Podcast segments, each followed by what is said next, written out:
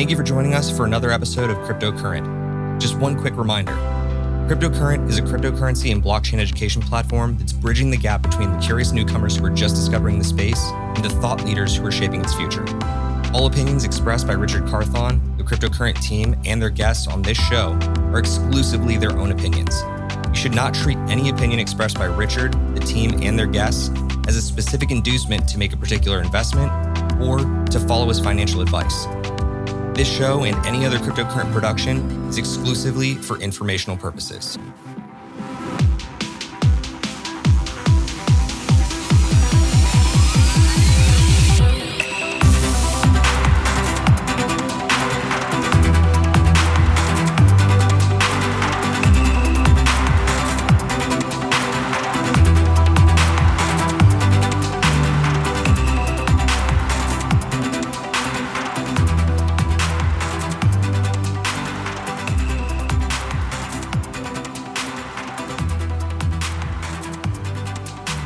Back, everybody, to another edition of Cryptocurrency Aftershock. My name is Stephen Miller, and I'm joined today by my co-host Richard. How we doing, Rich?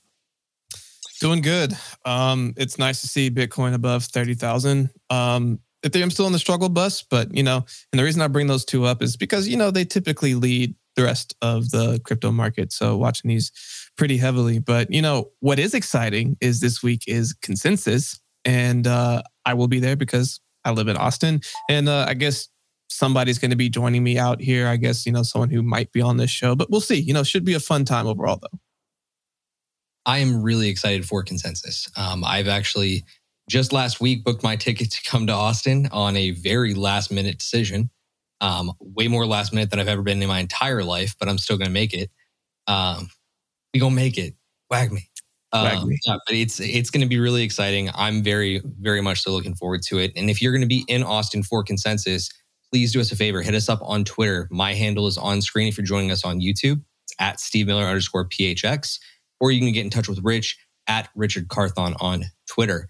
Uh, but again, if you are joining us for the first time today, uh, maybe you've decided to tune in through your favorite podcast platform, or you're on YouTube where you get the uh, the two beautiful people that you see in front of you. If you're on YouTube, we would love it and appreciate it if you would subscribe and or make sure that you're following us wherever you get your favorite podcasts. Well, on the Aftershock, we do a lot of news capture. That's our entire catch up on the day. We like to connect you with the news and the topics that are influencing the future of Web3. And today is no different in terms of the magnitude of that news. So let's jump right into it with this week's Aftershock. The Aftershock. So, in this week's Aftershock, we've got a whole lot of Web3 lightning round news for you, but we're going to start out with the top story, which is historic legislation being proposed in the US Congress by Sen- Senator Cynthia Lummis. So, Richard, this is arguably going to be landmark legislation. Um, we've never seen anything of this kind before. And I have to imagine it's going to shake a lot of people up. Um, so, right at the top, you have it including definitions of which coins are commodities, securities, stable coins, while also providing certain CBDC framework or central bank digital currencies and some NFT direction as well. What concerns me about this piece of news, as I'm sure it concerns a lot of people in the altcoin world, is that the people that worked on this bit of legislation, for the most part, are all Bitcoin maxis. That has typically been really bad news for anybody who is in favor of an L1 blockchain. And we'll get into that in another minute. But this new bill has some really like far reaching um, considerations in it. Now, in a, in a closely related bill, another um, another bill right now that's proposed will actually force U.S. Congress members to declare their crypto crypto holdings over a thousand dollars. Now, there's a reason we're bringing that up, but Richard, let's take apart the, the beginning of this. What is your vibe on it? What do you think about this legislation? Um, it could set a really, really bad stage for a lot of altcoins suddenly becoming securities. Now, why is that a big deal? Well, as that begins to happen, you typically need to have uh, a lot more um, legalese, aka like uh, you have to have like your Series Six, Series Seven to be able to you know legally trade securities on behalf of other people. uh, If you're kind of in that fashion, or if you want to, from a, a accounting standpoint, have a lot of other things that this is ultimately going to like be a huge damper on access for people entering the crypto space and being able to own crypto unless you don't want to be in compliance with the SEC and have Uncle Sam coming after you. And I just I hope that they don't go and roll all of the securities. Um, the fact that they are even considering making Ethereum a layer one uh, be considered a security could again this could this could shake up the entire industry if passed if um, not really looked at with a, a fine comb fine tooth comb. And, and to your point with uh, the team that's working on it being um, having quite a few Bitcoin maximalists on there uh, pointing at you Michael Saylor and uh, I believe Caitlin Long is too. Ted Cruz is on the fence, but more of uh, very pro Bitcoin. I don't know if he's a Bitcoin maxi, but all the same, uh, when you have the majority of people working on this type of legislation and uh, it benefits Bitcoin max maxis to have all these altcoins become securities because then all roads point back to Bitcoin, which that's pretty much the MO of a Bitcoin maxi anyway. All roads lead back to Bitcoin. But what what do you what's your take on this? So it's important to understand first that this legislation is first being brought to the floor of Congress on Tuesday of this current week. This show releases on Wednesday, but we do not, in fact, record it on Wednesday. So some of the things that we may be saying right now may be a little bit tested because, again, we're going on early speculation as well as a rough draft of the proposal that leaked online. So, in the original language of the proposal, you saw specifically that all L1s, all layer one blockchains, Ethereum, Cardano, Solana, Avalanche, those layers, all of them would be deemed securities. Now, this actually goes directly against what a past SEC chairman has actually ruled on L1 protocols. He actually had already made the determination that they were not securities. So it's really interesting to me that they're actually reversing course on that and pulling it back. But to your point, if that happens and all of these things get get deemed as securities, there's going to be a very massive widespread crackdown and unless we start to get better legislation, a lot of these projects aren't going to even have the opportunity to lift off and bring to the like to the people the innovation that they have claimed for so long. It could be really, really tragic for the US if this is over legislating just for the sake of benefiting Bitcoin maxis. Um, specifically, when I look at that, I'm really speaking to Michael Saylor, Caitlin Long, and I actually would speak to the fact that Ted Cruz is going to be in that category of Bitcoin maxi. Why? Very simple. Right now, Texas is one of the top Bitcoin mining states. And that means that a massive part of his donor base is now going to be Bitcoin maxis. So he has to actually legislate with them in mind. He does not have to consider anybody else. And he has actually said in prior interviews that any coin outside of Bitcoin is outside of his risk profile. That is such a political answer of saying, I am a Bitcoin maxi. Do you read it that way or no? No, that's that's, that's pretty maxi language. Yeah, I I'm I'm very surprised by this, but I think that what you're seeing at the very bottom of our um, our write up there with regard to this separate bill, what's interesting to me about that is if they're going to pass a bill forcing U.S. Congress members to declare their crypto holdings over a thousand dollars, do you really think that they're going to be doing that for every single citizen? I would imagine so. So this is their way of trying to soften that blow, saying, "Oh, well, Congress is doing it." So they're going to try to work that same exact language into the crypto bill um, that goes to the floor of the Senate in the near future. So I think it's enough on regulation. We can move past it for right now, but please keep your ear to the ground on that story. It's a big one. In our next story, we have DraftKings, very prominent sports betting platform, plans to add betting and payouts in Bitcoin. Now, Rich, I know that you're a little bit of a gambling man. Do you think that this is a good move or is it a bad move? If they're paying out in Bitcoin, I think a lot of people are going to take that option. Like, you know, I, the could you imagine going to casino right now and they're like, now we can give you this dollars so you can place in your hands right now, or we can give you Bitcoin. If that was an option, I'm taking that option all day. Are you kidding me? Like, it's, I mean, it's not even a consideration. People, but for some people, paying out to Bitcoin is just sitting there and saying, like, all right, let it ride. Right. I mean, in some way, right? Yeah. I don't know how to feel about it. I think that the payout option is the right way to go, but I think that the betting in Bitcoin option is terrifying. I, I couldn't ever imagine betting my Bitcoin. I only stack sats. I would never put that on the table. We're on the same page. So as it relates to betting, yeah, if you want to do risky business with that, have at it. Uh, I am of the mind that there's no reason you should be spending Bitcoin at any points in the short term future. You should be stacking as much as you can, but hey, do what you do. Uh, but again, payouts in Bitcoin, that sounds awesome. I wish I wish there was payouts in in Bitcoin in almost all facets of life. Like I would take that option every time. Well, we're going to keep an eye on this one for you and keep you updated. In our next story in the Web3 Lightning Round, we have Chipotle, your either favorite or least favorite burrito restaurant, will now accept crypto at US stores. This is a massive piece of news because I know a lot of Gen Z and the millennial audience love Chipotle. And now, if they are kind of getting in the mindset of, well, not necessarily degenning, but saying that, you know, the US dollar is just going to continue to inflate and inflate and inflate, maybe it's time that I start moving more of my assets into crypto. Now I can actually pay with that crypto at Chipotle and get food. So I think it's an interesting piece of news, but what do you think?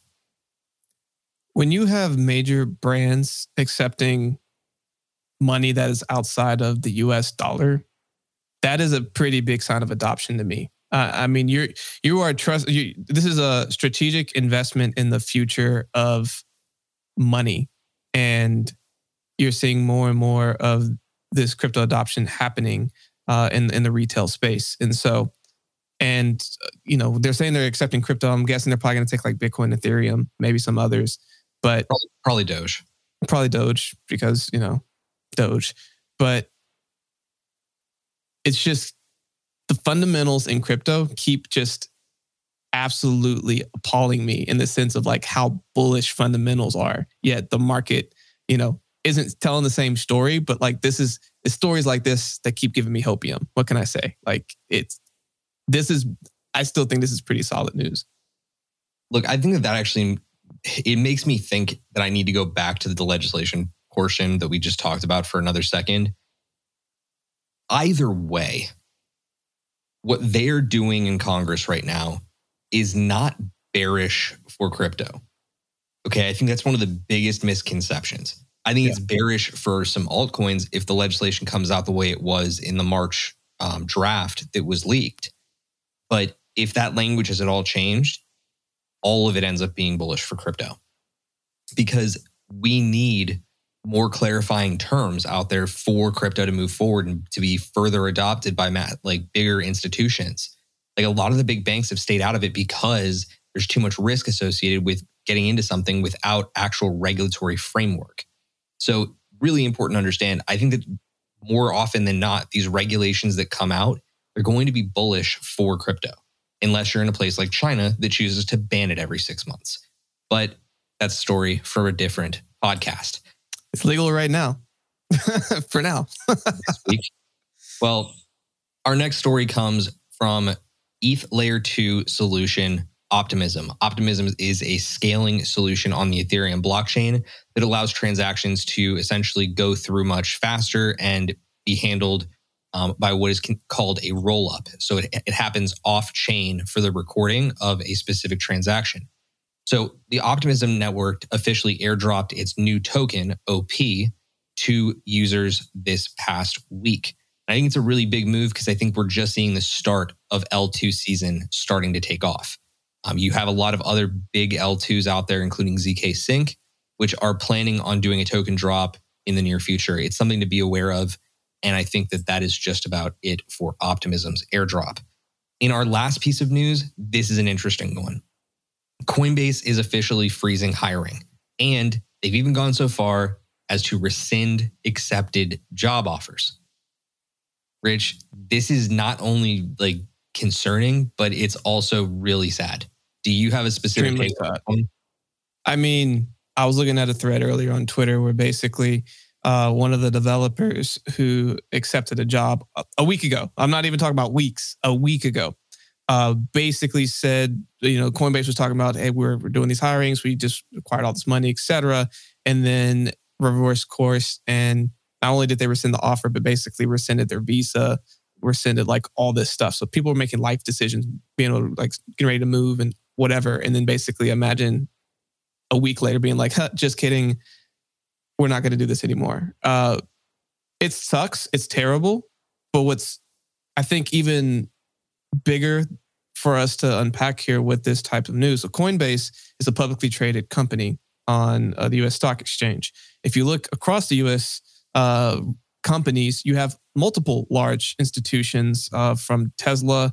Um, I think even some um, other companies recently are laying off up to 10% of a lot of their uh, companies and they're freezing across the board. And this is sh- aligning with a lot of news that is coming out across the industry, which is, you know, doom and gloom, impending US recession coming. Yet when you look at reports like uh, the job market, et cetera, uh, job market as far as um, employment goes is all time lows at like 3.2%. And they added another like 300,000 jobs and stuff like that. So you, you have a picture that's being painted like here comes trouble, but the hard numbers that are coming in that the US was reporting on is telling a different story. So it's just it's a weird time in the market, man. Like it's it's so weird.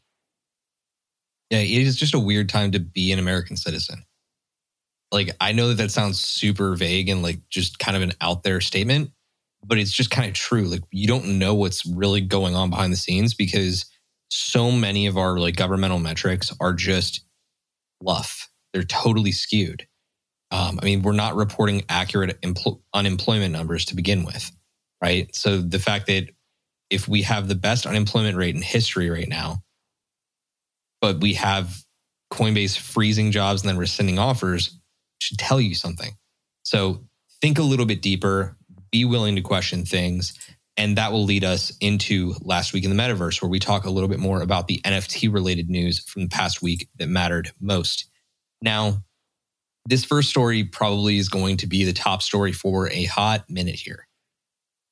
Earlier on in the year, we brought you a news story saying that Nate Chastain, who is the head of product at OpenSea, the biggest NFT marketplace on the planet, was officially terminated for what they called, for lack of a better you know phrase, um, insider trading. Well, not only was he fired from OpenSea, but now there's actually a DOJ case against him that is charging him with wire fraud and money laundering all around this specific instance where he was fired from OpenSea. I am absolutely fascinated by this one because there's a lot of me that sits here and says, um, that's literally all we do. All of us are just going on insider information as to what is the next alpha play? What is the next NFT that's going to pump? Like, I don't know how that's actually insider trading because at the same time, NFTs, in my opinion, are not securities, right? In a lot of cases, they are collectibles, which we've seen basically, you know, through the, the trading card market and everything else out there pump over time, just like how baseball cards of high rarity have pumped in the past. And then also, you know, fluctuate back down in price. I'm curious how they should spin this, but I know you've read a little bit deeper into this. So why don't you give us your take? So my hot take on this is the reason why this is different is that so OpenSea is not a public facing company. However, when you look at the company itself and you look at the money that flows through OpenSea, um, I believe it's like 80% market share. And we share a lot of numbers of how they're making, you know, billions of dollars in transactions a month, et, et cetera. Now, because this is such a public facing company and, oh, that's right, the founders are doxxed, um, there's a higher expectation to work with uh, morality and ethics. Now, with being with how this person got uh, found and and for the insider trading and anti money um well, it's not really anti money laundering, but like insider trading was that he would discover these NFTs that would be featured on the homepage of OpenSea. And the homepage of OpenSea gets viewed by a lot of people all across the world. And people typically go there to get their information. And then typically, if you land on the homepage of OpenSea when something first launches, it pumps, it goes up in value. So he would know what would come out the next day and would go buy a bunch of them for cheap and get rare ones. And then basically the next day after it pumps, he would then go sell it. I think all in all, he he made roughly around sixty-seven, seventy thousand dollars or something like that. But the difference was was that he knew what was going to happen. Like it, it wasn't like a oh this might happen. Like he clearly knew, and so by OpenSea exposing their you know their uh, employee of being like hey he did this this is why we got rid of him it kind of set him up to be a target. Where the difference, what you were talking about, Stephen, we're yes, we are all trying to find alpha. Yes, we are all trying to do whatever, but we also don't have a website and a means to to buy an NFT, put it on a homepage of our website, have it basically jump up, you know, 10x and a couple of hours sell it and rinse repeat. I think that's where the big difference is here. Yeah, I mean the biggest trick is that as head of product, he's the insider. He knows exactly what's going to go up on the homepage when. But the real thing to me um, about this that I think is a little bit sketchy in terms of the case that they have against him um, is just the fact that OpenSea could make a case that more of, well, I mean, not OpenSea, he could make a case as head of product that OpenSea algorithmically chooses a certain number of NFT projects to go onto the home screen, which he just flat out doesn't know. But he managed to pick well across a couple of them that he may or may not have known, you know, were coming on market.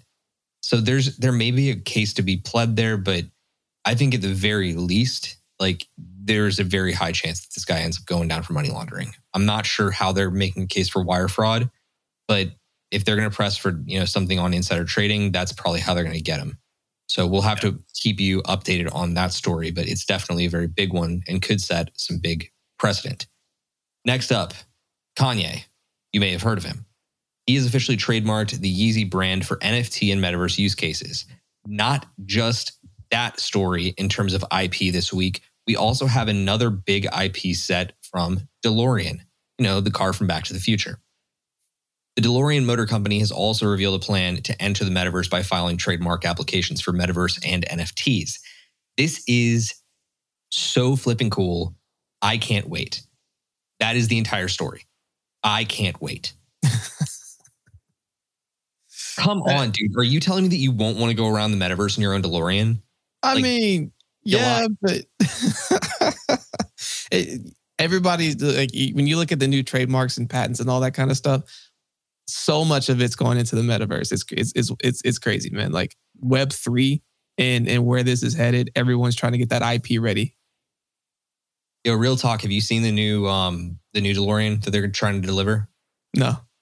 Oh man, is that what's on screen right now? That's what's on screen right now. So if you're joining us over on YouTube, you get to see the sexy, sexy DeLorean Oof. that they're trying to roll out right now.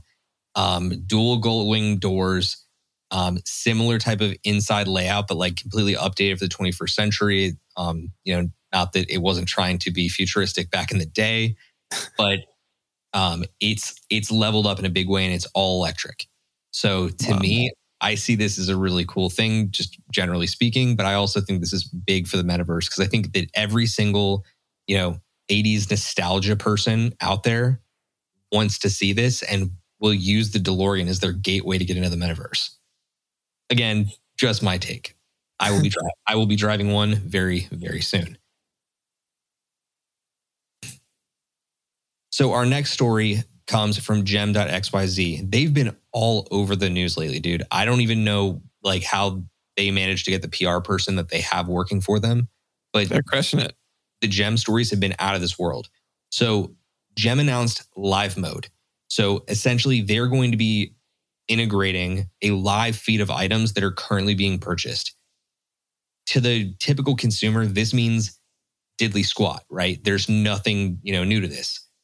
But who who would care about this news is the advanced trader because the advanced trader is typically utilizing tools that will allow them to snipe product um, transactions that are in the process of being made. So if you see something that's in the process being purchased and you evaluate it quickly enough, you can immediately set higher gas and just take the product out from underneath the person who's trying to buy it. Um, goes back to NFT ethics, right? Is that ethical? Probably not. But I don't know. What do you think? I don't know, man. That's a tough one, right? Like, so if they have a price on there and you see someone's trying to scoop it up, and you're just like, look, I'm willing to spend more spend more money to to have make it happen faster. Ah, man, that's where it gets tough, right? Like, could you imagine getting in your cart for you know tickets to like a show, and you know you you get in in time, and now you're you you have your five minutes, but someone all of a sudden all the tickets are gone because you didn't purchase. And instead of five minutes, it's gone in 30 seconds, right? Like you mean you mean like every single concert of a popular musician in the last 10 years? I don't know, man. It's a little different though, right? Like I I, I don't know. Look, I mean at least from where I'm sitting, like I'm still astonished that you got Kendrick tickets. Yeah. I move quickly. Humble, humble, humble brag, right? Um, from a friend. But yeah, look, I, I think that this is exactly what Gem is positioning themselves to be. They want to be the advanced traders platform. Yeah. They're aggregating, they're now aggregating NFT sales from OpenSea, LooksRare, X2Y2, and one other um, exchange that I think is just not really, you know, impacting the overall market cap. But the point is, is that they are aggregating all those sales into one place, so you can shop every single exchange at one at one immediate time. That's pretty novel. I really love it. I love shopping through gem.xyz. And I think this just gives more people another reason to say screw OpenSea and seeing screw Coinbase NFT. So I'm excited for it. I'm going to try it out. I'm probably not going to get any of the NFTs that I want, and I'm just going to end up paying transaction fees. Next story. know how that goes. Yeah, right. Dude, I've spent so much gas in the last like year and a half. Oh, dude, it hurts my heart. Yeah, I mean, it, it's just oh, it's ugly. Do you do you remember we were reporting on it um like right at the end of it may have been like right at the end of September or October. Um fees.wtf. they were doing an airdrop for their WTF token yeah. and it just it just tanked immediately. It's like, yeah, that's that's the story of Ethereum gas fees right there. Right there. Just like that. And Absolutely wild. And it's gone. Yeah. So on to our next story, because we can joke around about this stuff all day long. Um, it comes from Cool Cats. So Cool Cats, one of my personal N- NFT projects of like choice. I love the project. Full transparency, I don't own any. Um, I because I can't afford it. It's just ridiculous. Um, well, they've officially kind of renewed their focus on intellectual property and their community with the intro- introduction of new cool verse characters. I think it's brilliant. I think that they're probably going to end up oversaturating the market a little bit for like their specific niche. But to see that they've got five brand new characters ready to roll and implement right alongside their blue cat makes me think that they're pretty much ready for prime time. I mean, despite not having a new CEO in charge. What do you think about it?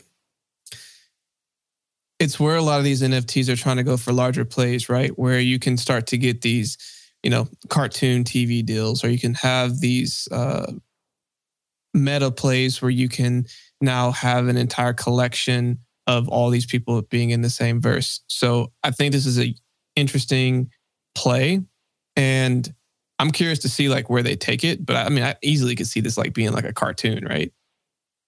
This is one of my top two project picks or projects that have IP that could easily be converted into a new show. Yeah. I mean, like it's just, it's really cute. It falls into the cute meta trend. Um, it has a storytelling component built in. And I would be really surprised if we don't see something more dynamic happen under a new CEO soon. Um, clearly, the project still has good leadership. It's not exclusively running under a CEO or anything, but this is it's clever. It's cute. It's an expansion. Um, I mean, they've got a little bird.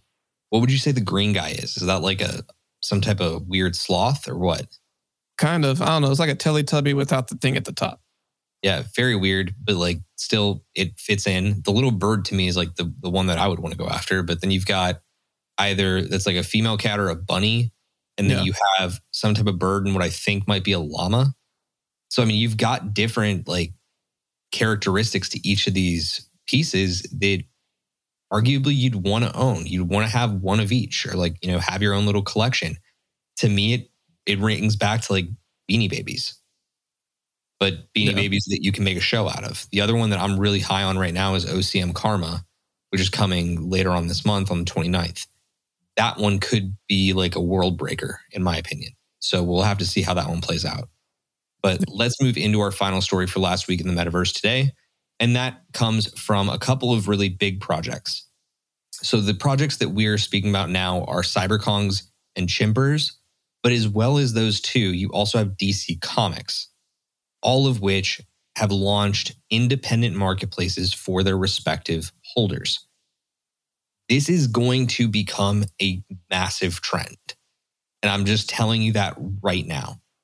If if we have a, a chance or even a slight hope that we're going to see a world where we see a feeless marketplace kind of take over or a, mar- a marketplace that doesn't take a massive transaction fee for every single you know unit sold it's going to be through something like this.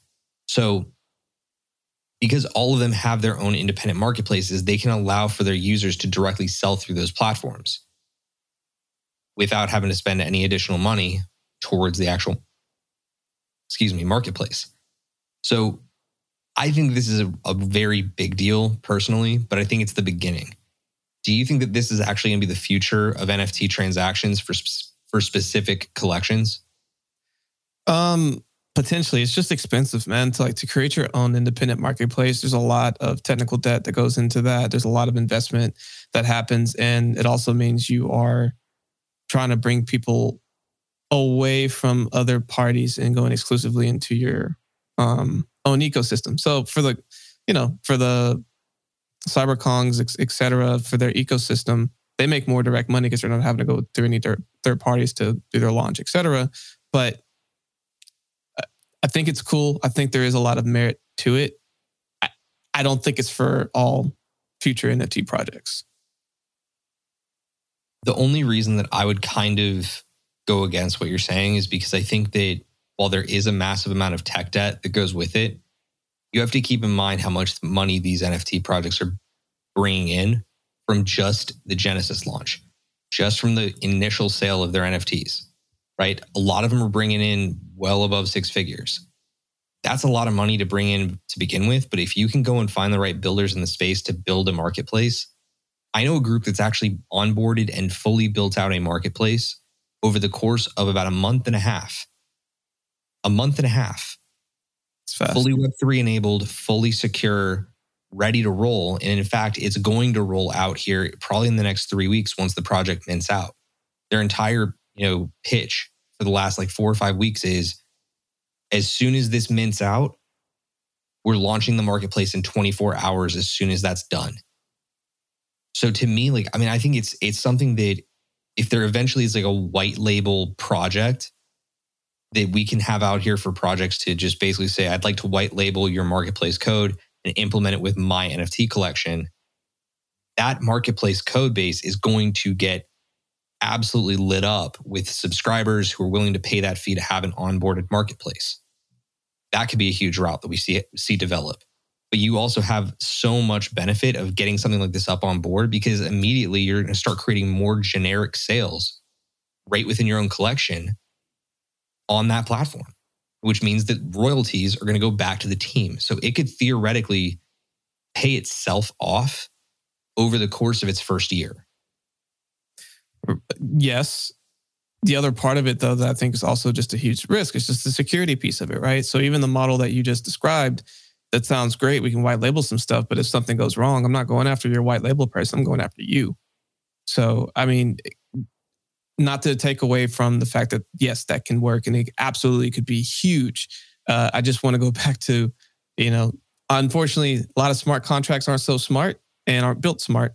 And it's important that whoever's building all this out, they're keeping security at the utmost. Because I mean, think think about that, man. Like, why wouldn't I don't have to go to OpenSea anymore? I can go at your marketplace all day and figure out how to crack that code. And if I do, now I got, you know, all of this supply and like you can't go blame some third party like OpenSea or whatever. I come directly at you and say, hey, what happened here? Yeah, it, it is interesting. I mean, like there there are so many moving pieces to something like this, but I mean, at, at a certain level, you have to understand like where the liability is if you're willing to build something like that out. Like, I don't think that any of these projects have just decided to build out marketplaces all willy nilly and just decide, okay, well, now they can do it for free and like that's it. I'm pretty sure that each of them, with the amount of capital that they bring in, have spent the actual time, money, and resources to consult legal. So I don't know if if we're going to see that really break down, but I think the security argument is still something really important because people don't recognize this enough. You need to be actively removing your connections from certain sites, you know, and that's why we have this brilliant graphic up on the cryptocurrent Twitter account um, that you can go and refer to for um, wallet management practices. Um, I managed to onboard that for us in the last week or so, and it's going to be up up on the Twitter account here shortly. But it breaks down the idea that you need to have you know some anywhere between two to five wallets based on your risk tolerance and determine okay like one of these is a hot wallet i'm willing to have it connected to other things but i'm not willing to put a ton in it then you need to have a secondary wallet that is your vault it's not connected to anything it's just where you send all the tokens and nfts that you straight up are not planning on moving in the short term. If you can do that, you're set up for success into the future because even if, God forbid, you start connecting to the Chimpers marketplace and it gets breached, and all of a sudden you have a certain amount of tokens over there that can get pulled out, you're not fully getting rugged. You're not taking a complete loss because your top chimpers are over in that ice, um, you know, the super cold wallet. That's just that's just part of the way that I think about it. But um, I think that that is enough of a deep dive into security for one day. Don't you, don't you think? Yeah, that's a that's a good recall. And everyone, the only reason we bring this up is again, we you got to protect yourself. You're the bank. You are your own resource. You have to make sure that these amazing things that you are purchasing uh, doesn't get taken from you. And unfortunately, it happens all the time. They they reported this year, um, I think a couple billion dollars in crypto scams, uh, and 2021. And um, number two was uh, for romantic uh, partners overseas, where they're like, hey, I'm in trouble. Can you send me crypto to help me get out of trouble? And I thought that was really interesting. Oh my God, those poor Nigerian princes. That's too funny. Well, look, that is going to wrap up this week's Aftershock. Again, we really appreciate you coming around and hanging out with us for this show every week, every single Wednesday. Um, these shows are just a small dose of the wonderful programming that we put on over here every single Monday and Friday. We also drop interviews with some of the new thought leaders who are shaping the future of Web3, as well as we have tons and tons of editorial content over at crypto current.co. So please go check that stuff out. And if you're really enjoying our contact, our content, excuse me, please do me a solid and make sure you write us a review over on Apple Podcasts and Spotify. It would be greatly appreciated. Um, and of course, over here on YouTube, if you're joining us for the video content, please feel free to leave a comment. We'd love to know what you think of the show and what you think of us. So make sure that you're doing that. It is a huge help to the show. Rich, who did you have on the podcast this week for interviews? So Monday, uh, we had uh, who's a senior brand ambassador at Solar. Um, they are paving the way for sustainable decentralized payments uh, using their their network. And uh, it's really interesting all of the different ways that they are incorporating unique ways uh, to have a, a more fluid uh, payment method through your day-to-day operations. And then friday we have Shaban Shaame, who is the founder ceo of EverdreamSoft and have a really good interest uh, conversation around uh, EverdreamSoft spells of Genesis gaming economy and all the different types of games they're building within their ecosystem. So, safe to say, there's a lot of really great content out there on our platforms across all of our social media is where you can find it. You can, of course, reconnect with me after the show at Steve Miller underscore PHX. and connect with Richard at Richard Carthon. But that is going to do it for this week's Aftershock. We appreciate you being here. We hope you'll come back next time for your update and connection to Web3. Until then, stay cryptocurrency. We'll see you next time.